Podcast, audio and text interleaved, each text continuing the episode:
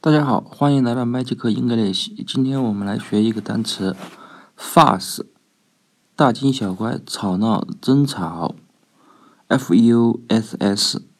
这个单词怎么记呢？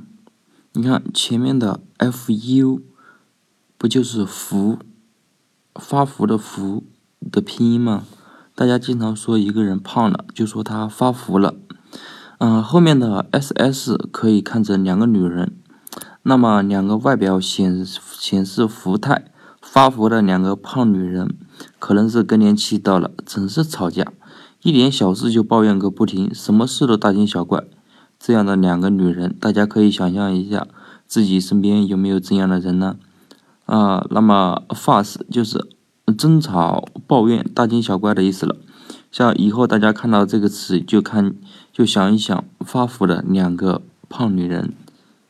这样，这个单词的意思是不是就很容易记住呢？